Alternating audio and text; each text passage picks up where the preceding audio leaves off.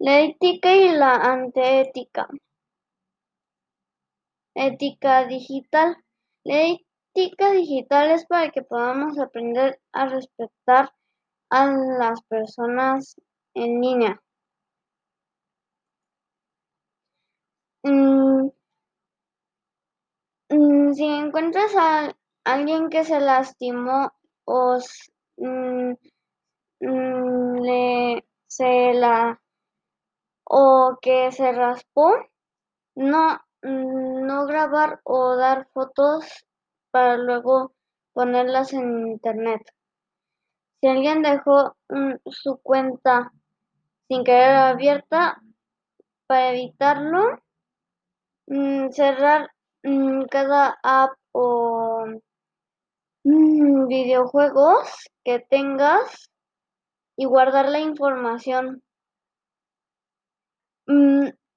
Y, y si pasa que sin querer te mandan una información de que alguien más se le iba a enviar, Mm, devolverla a quien la entregó o, o darle foto para luego entregársela a la persona que la envió.